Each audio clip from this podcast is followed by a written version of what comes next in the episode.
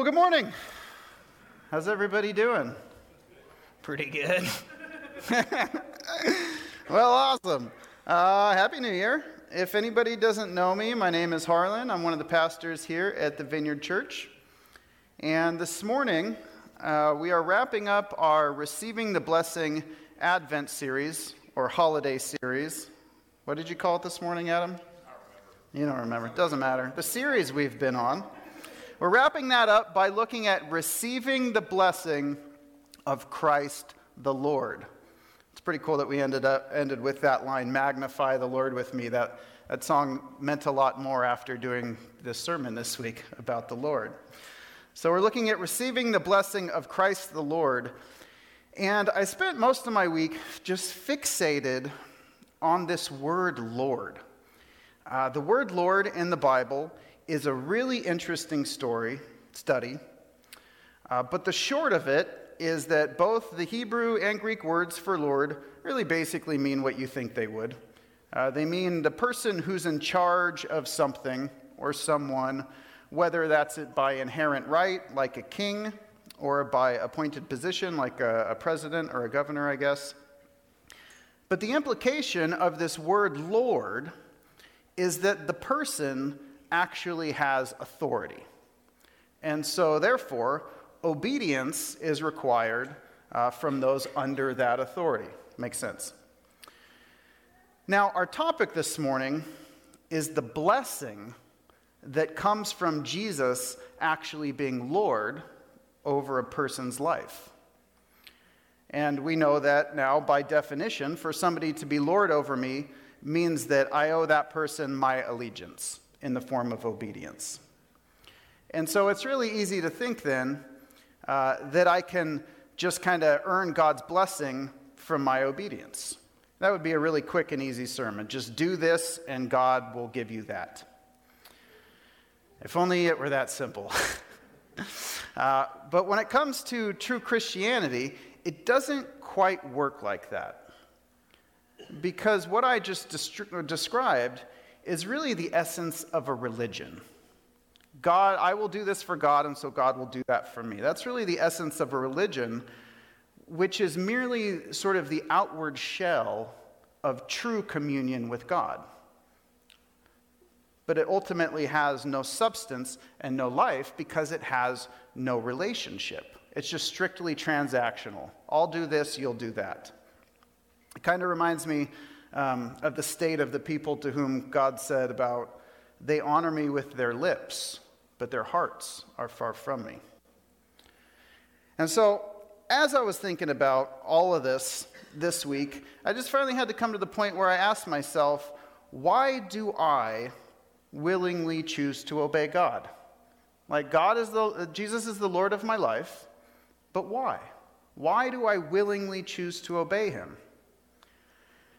And the answer was simply because I love him. Like, that's the honest truth.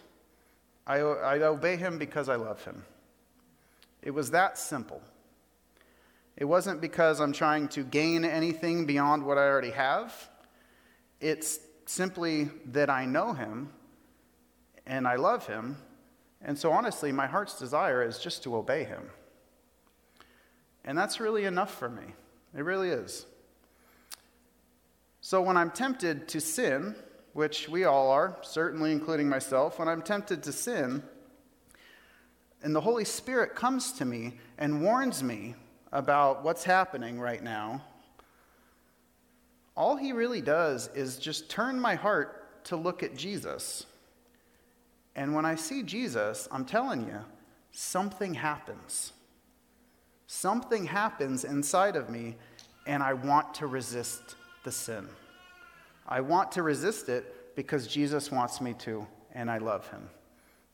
And that's enough. That's enough of an argument for me. I go, you win.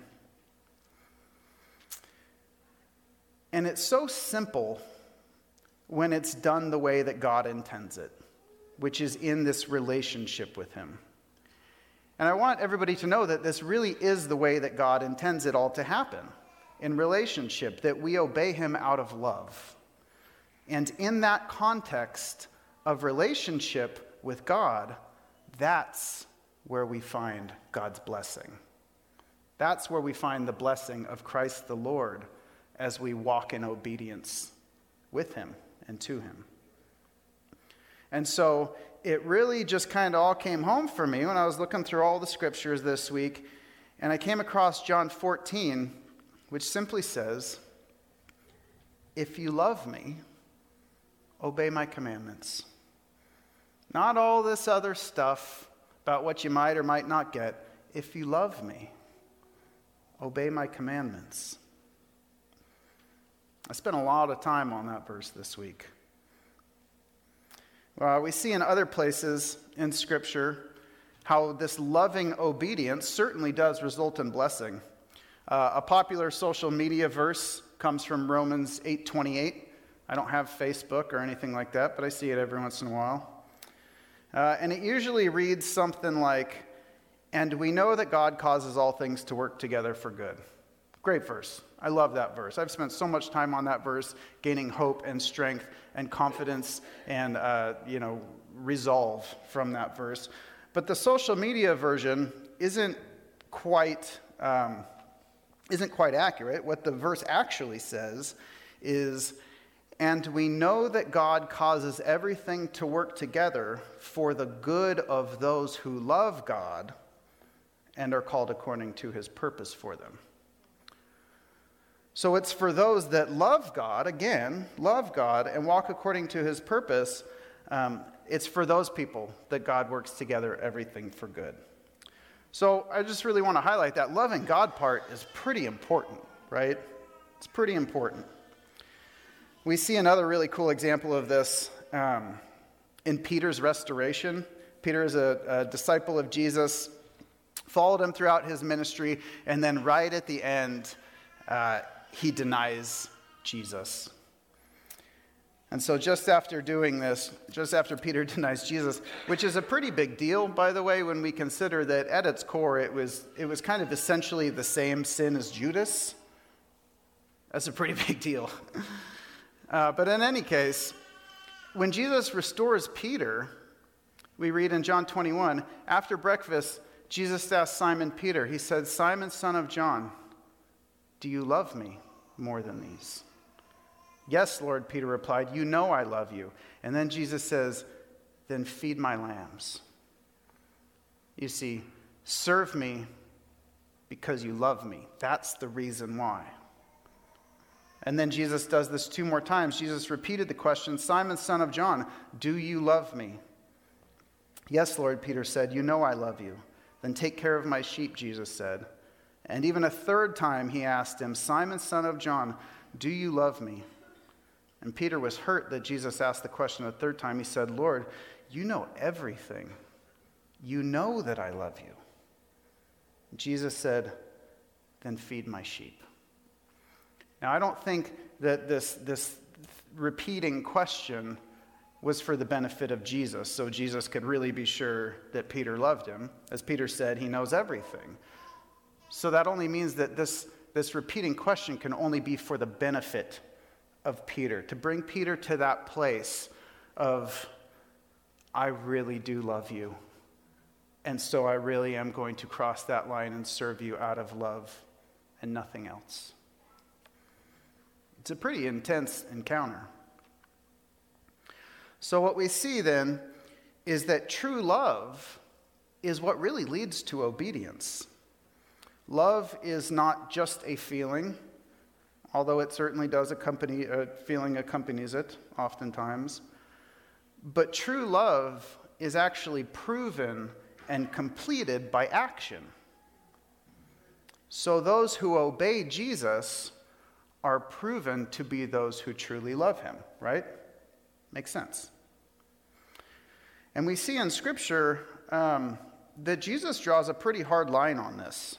We read, for example, in Luke 6, Jesus says, So why do you keep calling me Lord, Lord, when you don't do what I say? I will show you what it's like when someone comes to me, listens to my teaching, and then follows it. It's like a person building a house who digs deep and lays the foundation on solid rock. When the floodwaters rise and break against that house, it stands firm because it was well built. But anyone who hears and doesn't obey is like a person who builds a house right on the ground without a foundation, which sounds a lot like my house in the Heights, by the way. I'm a little worried about the snow melt. so when the floods come and sweep against my house in the Heights, it will collapse into a heap of ruins. We also see in Matthew 7, not everyone who not everyone who calls out to me, Lord, Lord, will enter the kingdom of heaven. Only those who actually do the will of my Father in heaven will enter. On judgment day, many will say to me, Lord, Lord, we prophesied in your name and cast out demons in your name and performed many miracles in your name. You know, I could be like, I went to church every Sunday in your name. I got a pastor job in your name. I preached in your name. But without Jesus truly being Lord of my life, I run the serious risk of hearing the words, I never knew you. Get away from me, you who breaks God laws, God's laws. This relationship thing and obedience, it's pretty important. John 13, just to drive the point home, Jesus says, You call me teacher and Lord, and you are right, for so I am. So, if I then, your Lord and teacher, have washed your feet, you also ought to wash one another's feet. That's what it means to have Jesus be Lord over us. So, we see that love for Jesus, obedience to him, and the blessing of his lordship, we can't really separate them. They are intimately intertwined. And I'll tell you what, this is something that I have learned the hard way. Love for Jesus is the only way to really sustain obedience over the long term. And it's the only way to uh, reap the blessings that come with it. Because the truth is, is that obedience to Jesus will make things more difficult in this life in certain ways. So, the person who tries to obey out of simple religion will eventually fall away because true obedience is going to result in hatred from the world in some form or another. And there will come a point then uh, when truly following Jesus without loving him, it just won't be worth it anymore. The benefits, you know, won't outweigh the cost. Uh, John 15, Jesus says, If the world hates you, remember that it hated me first. The world would love you as its own if you belong to it, but you are no longer part of the world. I chose you to come out of the world, so it hates you. Or in Luke 6, what blessings await you when people hate you and exclude you and mock you and curse you as evil because you follow the Son of Man. Mark 13, and everyone will hate you because you are my followers, but the one who endures till the end will be saved. This is a cheerful sermon, right? or I can't forget uh, our buddy John in 1 John, which simply says, Do not be surprised, brothers that the world hates you. So, you know, this is kind of the reality of the Christian life. And so it makes a lot of sense why Jesus told us to really consider what it means to bow to him as Lord and really count the cost. As we read in Luke 14, uh, a large crowd was following Jesus. He turned around and said to them, If you want to be my disciple, you must, by comparison, hate everyone else your father and mother, wife and children, brothers and sisters, yes, even your own life. Otherwise, you cannot be my disciple. And if you do not carry your own cross and follow me, you cannot be my disciple. But don't begin, don't begin until you count the cost. For who would begin construction of a building without first calculating the cost to see if there's enough money to finish it? Otherwise, you might complete only the foundation before running out of money. Again, kind of like the heights. and then everyone would laugh at you like they laugh at me. Just kidding. Uh, they would say, there's the, there's the person who started that building and couldn't afford to finish it, right? What a loser. Or what king would go to war against another king without first sitting down with his counselors to discuss whether his army of 10,000 could defeat the 20,000 soldiers marching against him? And if he can't, he will send a delegation to discuss terms of peace while the enemy is still far away. So, you cannot become my disciple without giving up everything you own. Pretty easy to understand, pretty black and white. It's also interesting uh, that Jesus didn't really give any room for people to really straddle the line on his lordship. As he says in Matthew 12, anyone who isn't with me opposes me, and anyone who isn't uh, working with me is actually working against me. So, you know, I bring all this to light because I think it's, it's pretty important to hear in our day and age because honestly, there's a lot of people, um, you know, in our culture who, who do call Jesus Lord in their minds, but they don't actually bow to him with their lives. They might even go to church every Sunday, and yet for some reason they refuse to receive him as their Lord. And that's really, in my opinion, one of the great deceits of our time and place uh, that a person can receive Jesus as Savior but not bow to him as Lord. But we saw clearly from Jesus' words that to have him as Savior is to know him and love him, which results in obedience. So, what we can take from that then is the person who doesn't care about obedience doesn't truly love Jesus. Now, I'm not saying the person who struggles with obedience, because we all struggle with obedience. That's what it is to be a sinner. I'm talking about the person who doesn't care about obedience doesn't truly love Jesus. And that puts them in a really dangerous and scary spot. It also puts them in a very confusing spot because their life still sucks. They're still in bondage to sin.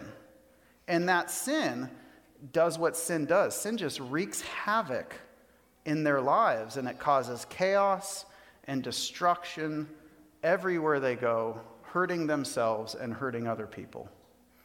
They have no love or joy or peace or patience or kindness or goodness or faithfulness or gentleness or self control. You see, Jesus isn't truly their Lord, and so they have no blessing. Peace, love, goodness, gentleness, all those, all those things. On the other hand, to truly receive the lordship of Jesus in our lives is to receive the King of peace and love and hope and joy. All those things we've been lighting the candles about this season. When Lord Jesus comes into our life, that's what happens to it. Our external circumstances might still be crazy, but we have peace inside. We are unshakable inside. Uh, the blessing of Christ's Lordship is also true life and true freedom as opposed to bondage, the bondage that sin brings. You know, so what's what I wish I could just get so many people to understand is that when Jesus calls us to obedience, he's calling us to freedom. Freedom away from abusive slavery to sin and selfishness. The things of this world, they offer us freedom. You flip on the TV, and there's just commercial after commercial after commercial of things offering us freedom. But the truth is that true freedom is only found under the lordship of Jesus and obedience to him. In Galatians 5, we read, For you have been called to live in freedom, brothers and sisters. But don't use your freedom to satisfy your sinful nature. Instead, Use your freedom to serve one another in love. 1 Peter 2 For you are free, yet you are God's slaves. So don't use your freedom as an excuse to do evil. And so, you know, all of our lives are somewhere on a spectrum when it comes to how much Jesus is truly the Lord of our hearts. Some of us may have never known Christ as Lord, and we need to submit to Him for the first time this morning and reap those blessings. Others of us have known the blessing of Jesus' Lordship in areas of our lives, but we all still have areas uh, that we are resisting Him. You know, the truth about the Christian life, as I mentioned earlier, is that we're all still sinners. Like, even though we are redeemed, even though we are saved, even though we have stand before God with the righteousness of Jesus, we're not yet made perfect.